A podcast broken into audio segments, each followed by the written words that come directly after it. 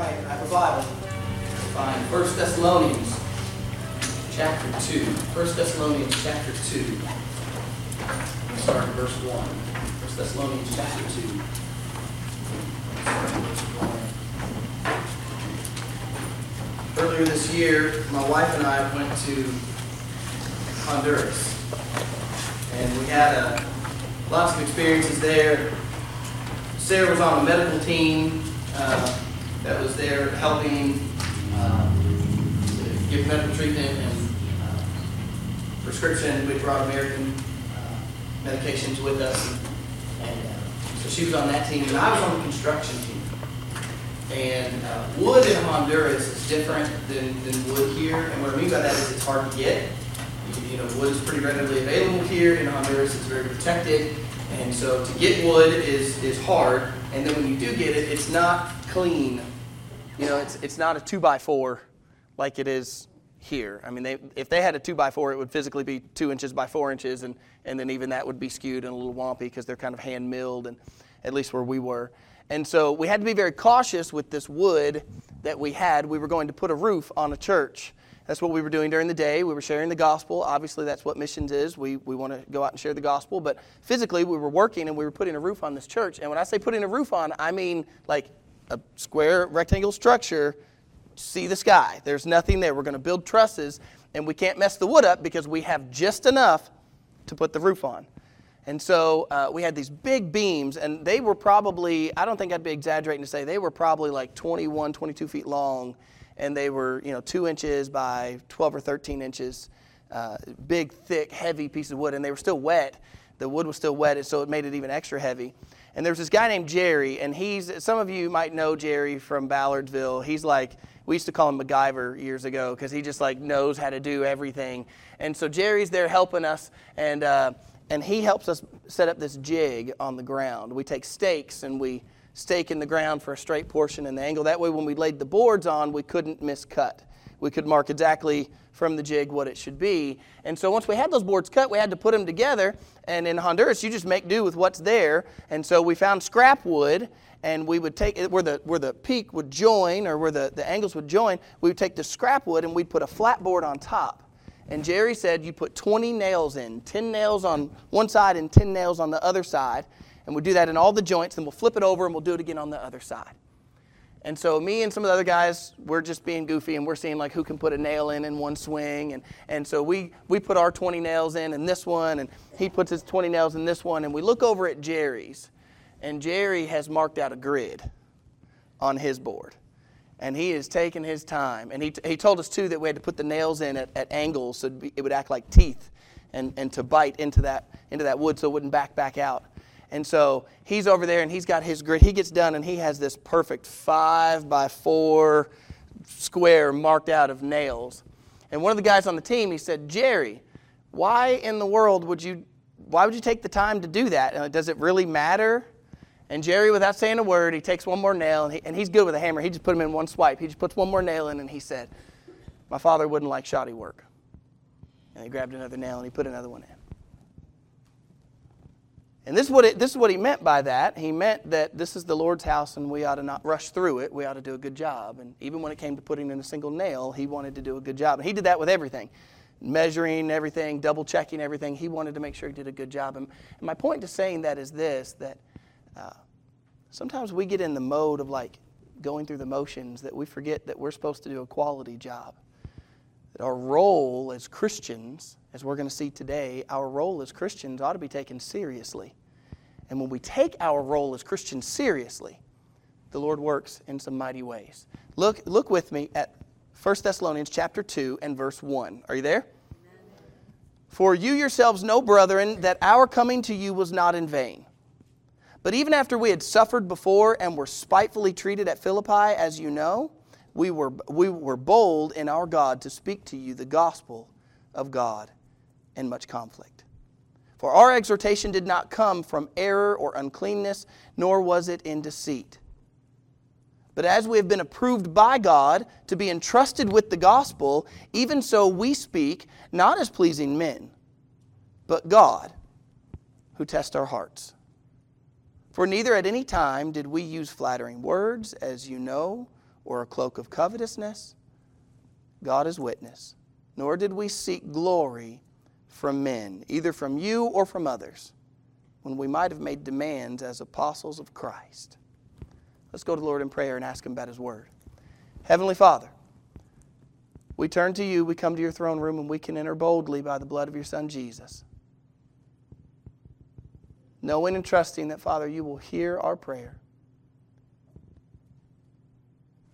And in this moment, this is what we ask. Would you please speak to us through your word? You've promised us that you would give us wisdom if we ask. We are asking for wisdom. Father, I'm asking for wisdom. Who are we to understand your word? The grass will wither, the flowers will fade, but your word will stand forever. God, we are finite and we need you to help us to understand. So we pray that we would not only understand your word, but Father, even more, that we would be able to leave this place today and apply it to our lives. Would you, oh God, show us how to do that? Would you open up your word to our hearts? Maybe I should say the other way Father, would you open up our hearts to your word? And Father, I pray that we would not leave this place the same as we came in. But Father, wherever you want us to change for you, Father, we would. We love you. We are here to worship you and only you. May that happen in the preaching of your word as well. In the preaching of your word as well. We pray it in Jesus' name. Amen. All right, look. Verse 1 For yourselves know, brethren, that our coming to you was not in vain. Just stop there for a moment and remember with me, because we like to go straight through. It. That makes the Bible make a whole lot more sense, doesn't it? When you, when you read a whole book, the picture is different. It's not the same. Somebody said we're having a Wednesday night study, and our Wednesday night study is, is how to study the Bible. And somebody said very wisely to me this past week, they said when you have those like word of the day, uh, word of the, you know, Bible verse, word of the day calendar type of things, that when you do that, you can almost take those like a horoscope. I thought, what a, what a good point, you know, that we can take those almost like reading a, reading a fortune cookie. You know, you get a little you get a little verse and you get a little snippet and, and then you take it and say you're going to run with it for the day and you kind of miss the big picture of what God was actually saying. When you take the whole Bible and you read all the way through, when you take a book and read all the way through, it keeps you from it's a protection from doing that because you see the whole picture. And so just real quick as a recap, you remember with me from chapter 1, it took us 2 weeks to finish chapter 1 and remember where we started. Paul was talking to the church that he was only able to be there for you say it, how long? Three weeks. And we know that from Acts chapter 17. In Acts chapter 17, in verse 1, verses 1 through 10, what we found was that Paul had been in Thessalonica, the city of Thessalonica, for three weeks, that he had preached the gospel to them, and then he had to leave because the city ran him out. Now, the city ran him out because the city was changing. The city had, had accepted Christ. There were people in the city, Greeks, many Greeks. The Bible says there was not a few of the, of the leading women and a whole lot of the Greeks they, they had turned from idols to worship the living God. Their whole world, they said that, that there, it was like they had turned the world upside down. Those who had turned the world upside down had, had come here to Thessalonica as well. And so they ran Paul and Silas out of Thessalonica after just three weeks. And so Paul was writing to them, that's what we're reading. Paul was writing to Thessalonica to say, hey, I've heard of what's going on. After we left, we've heard we wanted to know about you, and we've heard that you all are doing well. Not only are doing, you doing well, but you're doing so well that others are actually looking to you as an example. You all are doing great. That's what he says in, in chapter 1. He says, You all are, we've heard of, of, of what you're doing. We saw it for ourselves, and we've heard of it after we've left. The church is continuing, and that's a, he's commending them. He's saying they're doing a good job. But look at verse 1 of chapter 2 and look at this. For you yourselves know, brethren, that our coming to you was not in vain. Do you see the change of subject there? If you're, if you're with us on Wednesday, on Wednesday nights, you should start to be able to see that. What's he doing? He went from talking about them, the church, and now he flipped it. And what's he talking about? Himself. When he came to them, right? Look at verse 1. For you yourselves know, brethren, that our coming to you, see, the, the, the scene has changed now. He's still talking about when he visited Thessalonica, but now he's talking about from their perspective. He said, When we came to you, it was not in vain. And look at verse 2. But even after we had suffered before and were spitefully treated at Philippi, as you know, we were bold in our God to speak to you the gospel of God in much conflict. You see it? If stick with me, you'll get the picture here. If in Acts chapter 17 we see Paul going to Thessalonica. Look at verse 2 again. But even after, after, you're sticking with the words, even after we had suffered before and were spitefully treated at Philippi. Where was Paul before he went to Thessalonica? Philippi. That's what it says in verse 2. And you can go ahead and start flipping there if you want. We'll read something from there in a moment. I don't have time to read you the whole chapter, it would just take too long. But turn back in your Bibles to Acts chapter 16, and we'll read something from Acts chapter 16 in just a moment. Acts 17, he went to Thessalonica, but now in chapter 2, Paul brings something up to the, to the church. As he's writing them a letter, he says, You all know that when I came to you, when, when we came to you, we did not come in vain. You know that we were spitefully treated, that we, it, it was not easy in Philippi, and yet we came to you. So here's what happened at Philippi. Paul went to this place called Philippi and he met uh, Lydia there and he met the women who were worshiping and he starts to establish the church there in Philippi. And one day it so happens that this girl who's possessed with a demon and she's a slave girl and she's got a master, she starts following Paul around. And this is all in Acts chapter 16 if you want to read it later. We're not going to spend time reading it right now. I'm just going to abbreviate it for you. That girl keeps coming around behind them and she's taunting them. She's saying, Look at these men of God that tell us about Jesus. And she's taunting, this little girl is taunting Paul. And this goes on for a couple of days. And finally, Paul turns around and he casts the demon out of her. He tells the demon to get out. In the name of Jesus, that demon's got to leave. And the demon left. And the slave master was so mad at Paul because he just lost his income. They were charged. This girl was full of demons. She was telling people prophecies. She was telling the future. And and so they, they, the slave master was mad because he had cast the demon out of the girl. By the way, just a little parenthetical note. You say, Pastor, do you think that there's a thing called demon possession? Do you think that's real? Yeah. You know why? Because the Bible speaks of it. And I'm pretty sure I've met some. I'm not playing. Like, I know some of y'all are thinking like I'm joking, but I'm not. There's no joke there. Like, I think I've met some. And so this girl who had a demon, the demon's cast out of her, instead of anybody being happy that the demon had left the girl, instead of anybody saying, wow, the God of, of this guy was so powerful that he could cast the demon out of the girl, no, the guy was so mad he rallied up a mob. He arrested Paul, had Paul and, and Silas arrested, and they took them before the magistrates. And that's where we're going to pick up. Read it with me. It's in Acts chapter 16 and look at verse 20. Do you have that, Acts 16 and 20? And they brought them to the magistrates and said, These men, being Jews, exceedingly trouble our city. And they teach customs which are not lawful for us, being Romans, to receive or observe. And then the multitude rose up against them, and the magistrates tore off their clothes and commanded them to be beaten with rods. And when they had laid many stripes on them, they threw them into prison, commanding the jailer to keep them securely. And check this out in verse 24. Having received such a charge, he put them into the inner prison and fastened their feet in the stocks. You've probably all heard that story from Paul because you know what happens next, right? They just took Paul. You understand, they took him before the magistrates. They tore the clothes off of Paul and Silas. Paul and Silas are now naked in front of a group of people, and they beat them with rods. When they were done beating them, they took him to the jailer and they said, Put him into jail, and the jailer took that further and said, I won't just put him in jail. In verse 24, he took him to the inner prison. That's the dungeon. He took him to the part where there's no windows and no bathroom and no visitors. And he put him in the stocks, naked, in the dungeon. And you remember how that story went, don't you? That Paul and Silas began to sing that night, and the chains fell off, and the doors of the prison opened. And remember that jailer was going to kill himself? But Paul said, Don't harm yourself. From the inner part of the prison, all down there in the dark, he said, Don't harm yourself. We're all here. We're all accounted for. And so the jailer sent for a light and sent for Paul. They went down and pulled Paul out. And what did that jailer say?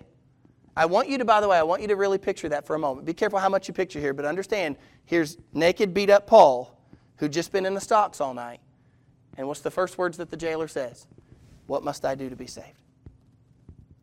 And remember what Paul told him. Paul, right there, the guy that just beat him, the guy that just put him in prison, Paul shared the gospel with him told him about the forgiveness of Jesus. And that very night, that man was saved, his family was saved, and Paul, after they cleaned up his, after they cleaned up Paul's wounds, Paul took him and baptized him.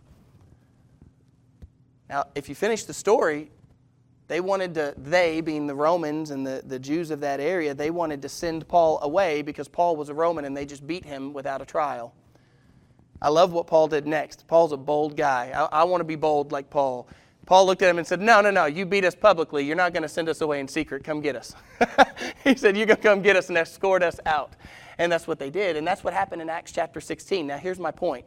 Understand, that's Acts 16. Now let's get the full picture. 1 Thessalonians chapter 2 and verse 1. For you yourselves know, brethren, that are coming to you. Where'd they come from? Philippi. We all have the answer now. Let's do it together so we don't go to sleep. Where'd they come from?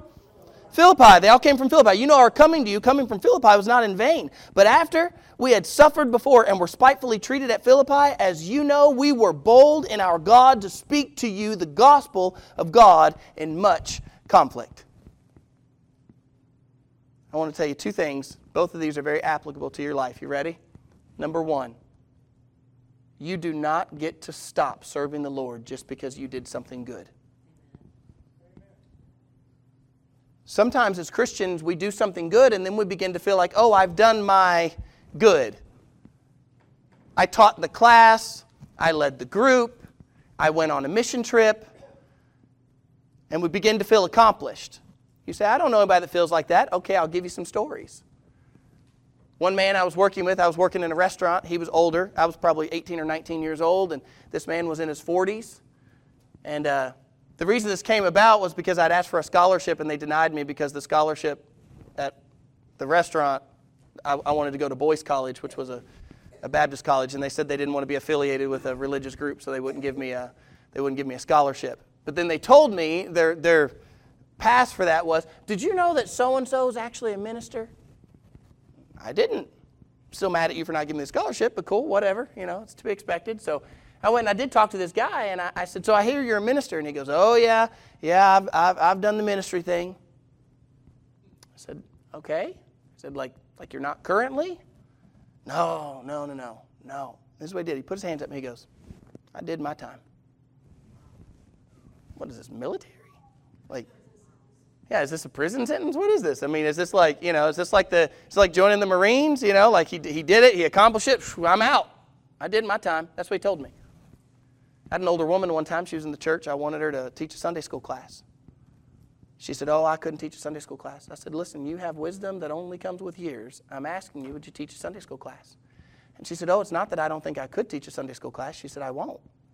I- I've already done that. So she told me, she said, I've already done that in my life. I'm, I'm, I'm past that. I've, I've already done that. That was in my past. i I've already done it. Are you ready? I don't care how old you are. I don't care if we're talking young. I don't care if we're talking old. I don't care if you've already served. I don't care if it's the first time you took a trip or first time you taught. You don't get to quit just because you did something good. Paul could have said, Well, we helped plant the church with Lydia. He could have even said, Hey, even after being beaten, we shared the gospel with this guy and he accepted the Lord. I'm going to put a real big challenge to you. I'll do it again later too. When's the last time you shared the gospel with somebody? He could have walked away saying, I did my time. In other words, what I'm saying is Paul could have went from Philippi, he could have went back to his home church, which was Antioch. He could have went back to Antioch and said, "We did good in Philippi. We did real good. Me and Silas both. We planted a church and we saw a guy saved, and it was it was a it was a wonderful time in Philippi." But that's not what Paul did. What did Paul do? He went from Philippi to, to Thessalonica. And even after being beaten, stripped naked, and put down in a dungeon, I don't think we really understand what that would be like. If you, right, we don't really want to either. I'm, I'm with you. I don't exactly want to know what it would feel like, but I'm trying to say that I think sometimes we read those words and we glaze over those words, but if you really stop and think, he was beaten. I also love that story when he's like beaten and they think he's dead and they throw him out of the city and he gets up and like brushes it off and goes back in. I'm telling you, I want to be like Paul. Like, that's awesome. And so here's Paul, after he's beaten, stripped naked, humiliated, in pain, and he got up and went into Thessalonica. I want to give you a second point. First, you don't get to quit just because you did good, and number two, you don't get to quit just because it got hard. As a matter of fact, I want to take that further and tell you that actually, when you're serving the Lord, things tend to get harder. It's just the way that it goes. When you're out serving the Lord and when you're putting yourself out there and you're saying, Lord, I'll follow you, I'll do whatever you tell me to do, it's normally not. Now, maybe y'all have a different experience than me, but my experience has been whenever you put yourself out there and really try to serve the Lord, what actually happens is the opposite. It seems like everything starts crashing in around you. I'm just foolish enough to believe that the devil would love to get you to quit. I had somebody here recently, a minister told me, he said I should stop saying that. we were having our spiritual warfare Bible study, and I had a minister tell me, he said, You should stop saying that. He said, You ought to recognize that we're not important enough. You know, the devil, this is what he said. He said, The devil's not, he said, the devil's not omnipresent like the Lord. You know, he can't be everywhere at once.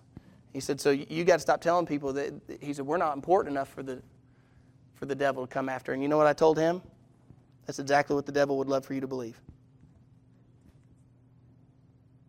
The Bible says that our, our battle is not against flesh and blood, but against principalities and powers. That's true. We are not fighting against flesh and blood, yet it feels like it. Earlier this year, Sarah and I were on another mission trip. We were in Lynch.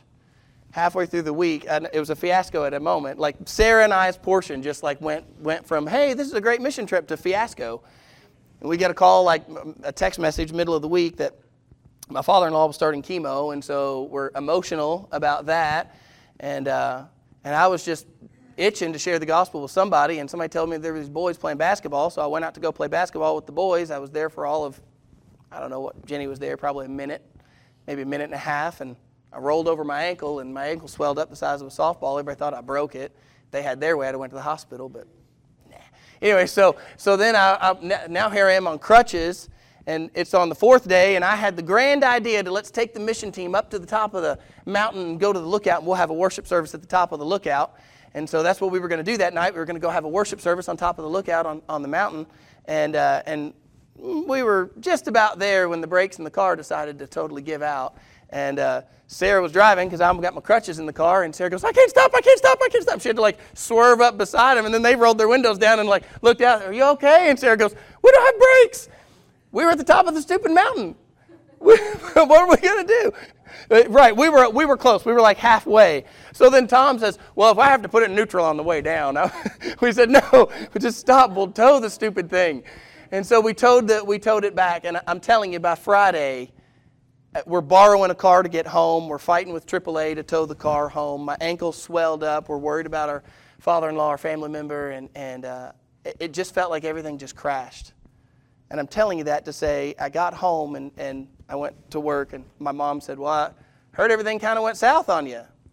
I said, Nah, I kind of think we must have been doing something right because Satan was getting at us hard. You, you understand what I'm trying to tell you there? You don't get to quit just because it gets hard. And now let's, let's put your steel toes on. You ready? Let's talk about church for a moment.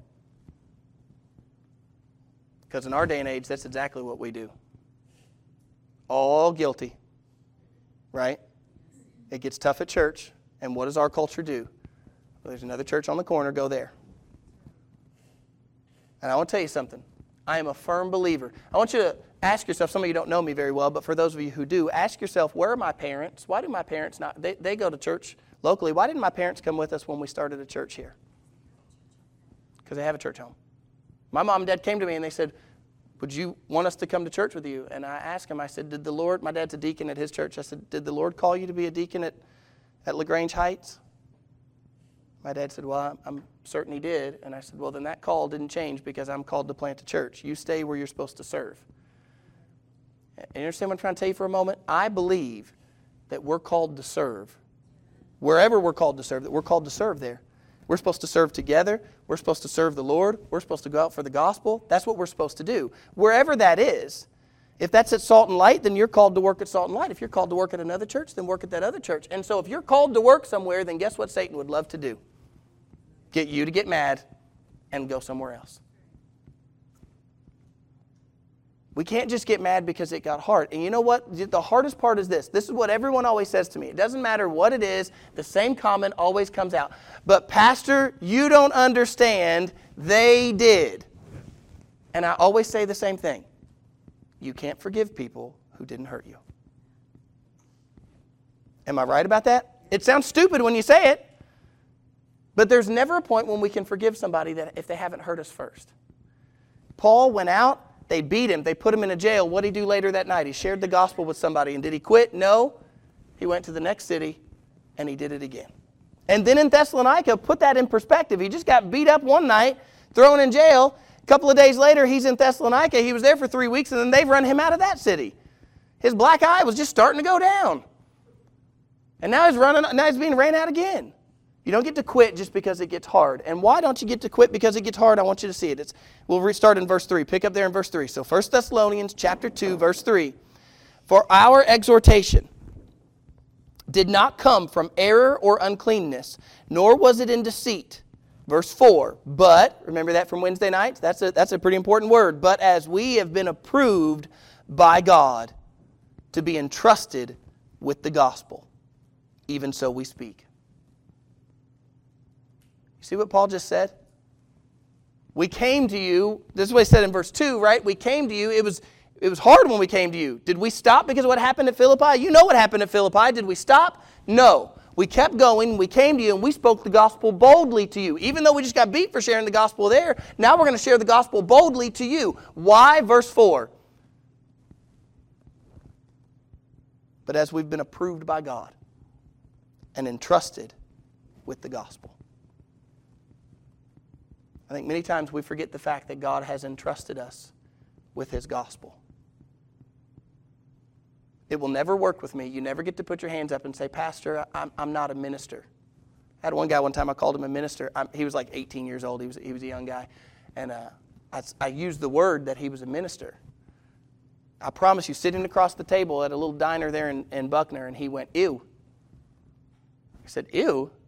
He said, No, no, no. He said, I've not been to school. Don't call me a minister. I don't care if you've been to school.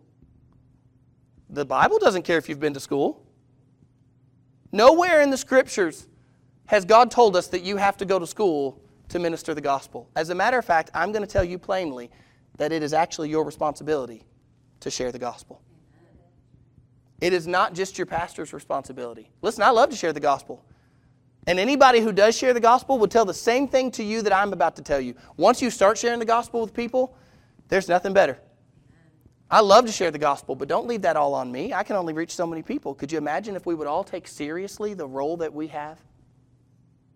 Could you imagine if all the Christians would take seriously? I think the Barna, the Barna study, the last time it came out, which I still think this is skewed, I think they've said that it's, it's like over 60% of Christians have not shared their faith in the past two years.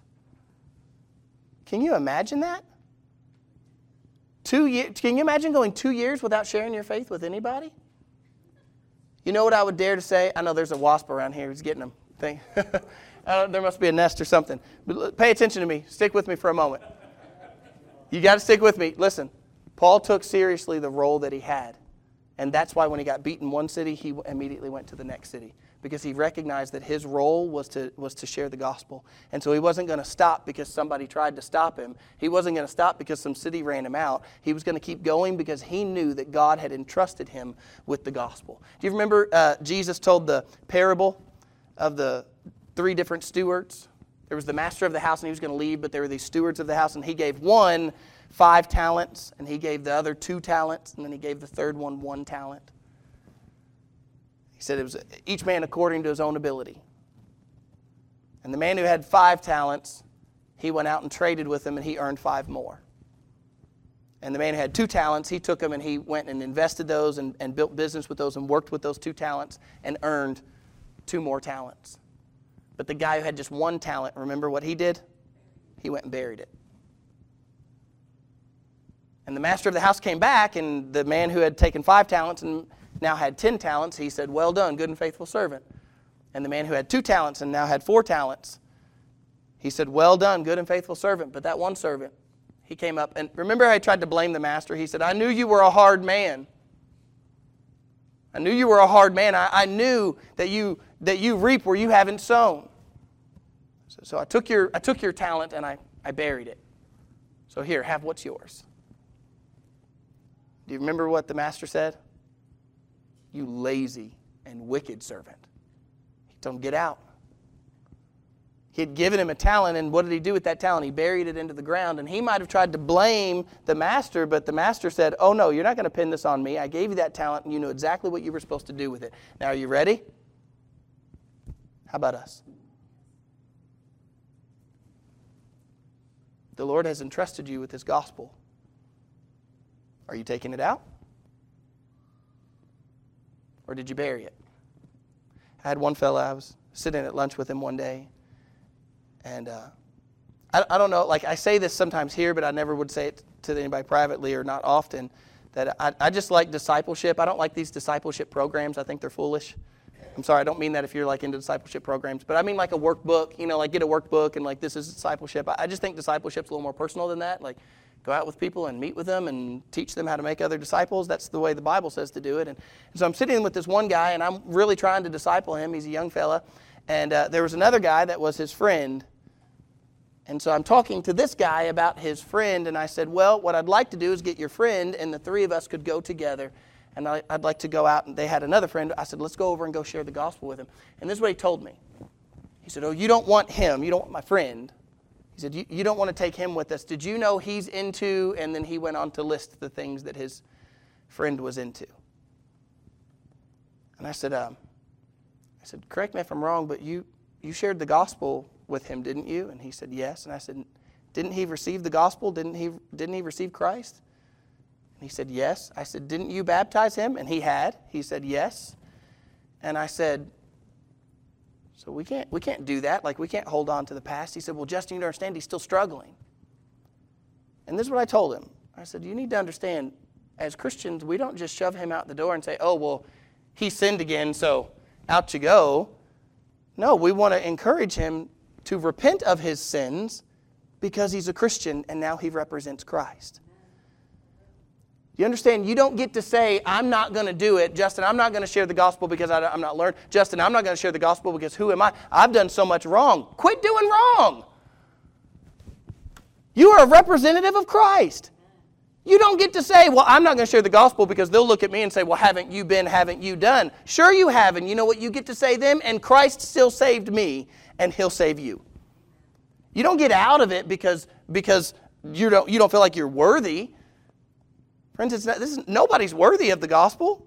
That's what makes it the good news. We're all a bunch of unworthy sinners that God sent His own Son to die for.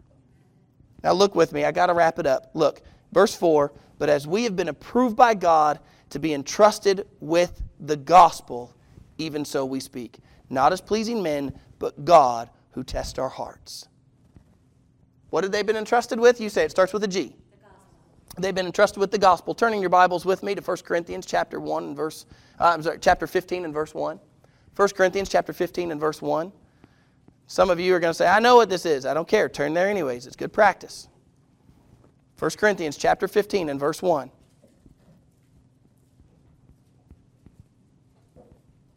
First Corinthians chapter 15, verse 1. Did you find it?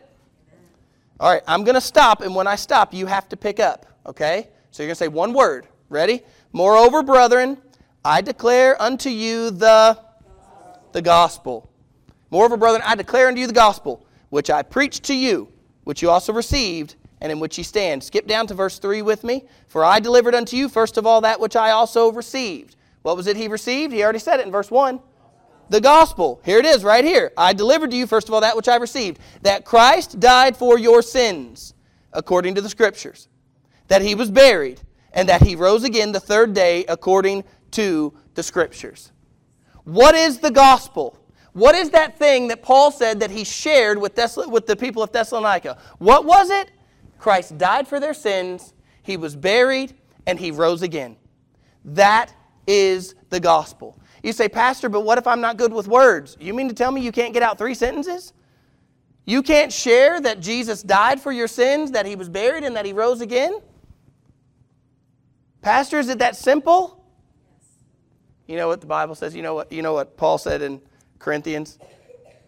He said that it pleased God to use the foolishness of the gospel. You know, that man's wisdom is foolishness to God, and it pleased God to keep it just this simple. Yeah, you don't have to turn to it, but Romans 1 and, and verse 16 says, For I am not ashamed of the gospel of Christ, for it is the power of God unto salvation for all who believe, to the Jew first and also to the Greek. Did you hear that? I'm not ashamed of the gospel because the gospel is the power of God unto salvation. You don't need any special power. You don't need any special training. You have to have a willing heart to go out and share the gospel. It's interesting to me that what we think, we think that the person who's shouting the loudest and making the biggest scene, we think that those are the ones that are getting things done, but it's just not that way. There was a there was a story. I don't know anything about ranching. I don't know anything about horses. I just read a story one time in the. I was in a uh, airport waiting on somebody else, and there was this uh, I can't remember what the magazine was, but I just remember the story. And this rancher had told about when they had a really wild steed that they couldn't break.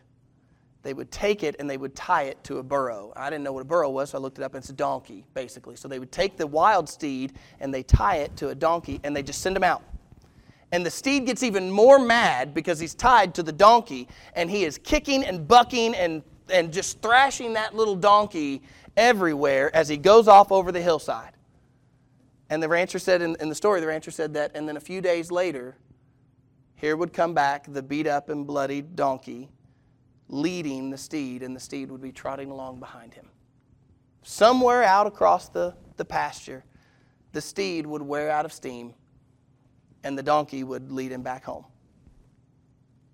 And what I'm trying to tell you today is that it doesn't take you being wild or crazy or the loudest or the most obnoxious. You know who the Lord will use?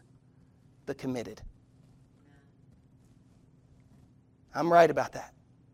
If you will commit yourself to the Lord and commit yourself to His work, He'll use you. If you would take that role seriously, and if you would really think, I am a minister of the gospel, that changes the way I behave when I'm outside of church. If I thought to myself, I am a minister of the gospel, God has entrusted me with that, I would be more willing to tell those people that I need to tell because God has entrusted me with something so precious the truth of His Son Jesus, who died for our sins and rose again for us. And that is true for us as well. There's, there's one more way to not take our role seriously. I want everybody to hear this as we close. It's those who hear the gospel and do absolutely nothing with it. I'm not talking about the believer. I'm talking about those who have heard the gospel. They could tell you about Jesus, but they don't believe in him. I want you all to hear me. Knowing the name of Christ will not save you. Believing in Jesus for your salvation will save you. Faith in Christ will save you. Knowing who He is, the devil knows who Jesus is. That won't do anything. But if you believe that He died for your sins and He rose again, then you'll be saved. And that's what I challenge you to do right now. If you've never trusted Christ, I want to challenge you right now to put your faith in Him. Don't leave this place today without knowing. Don't turn off the video without knowing that you are saved by the blood of Jesus. All it takes is you to believe in Him. He'll do all the rest. All the work is on Him.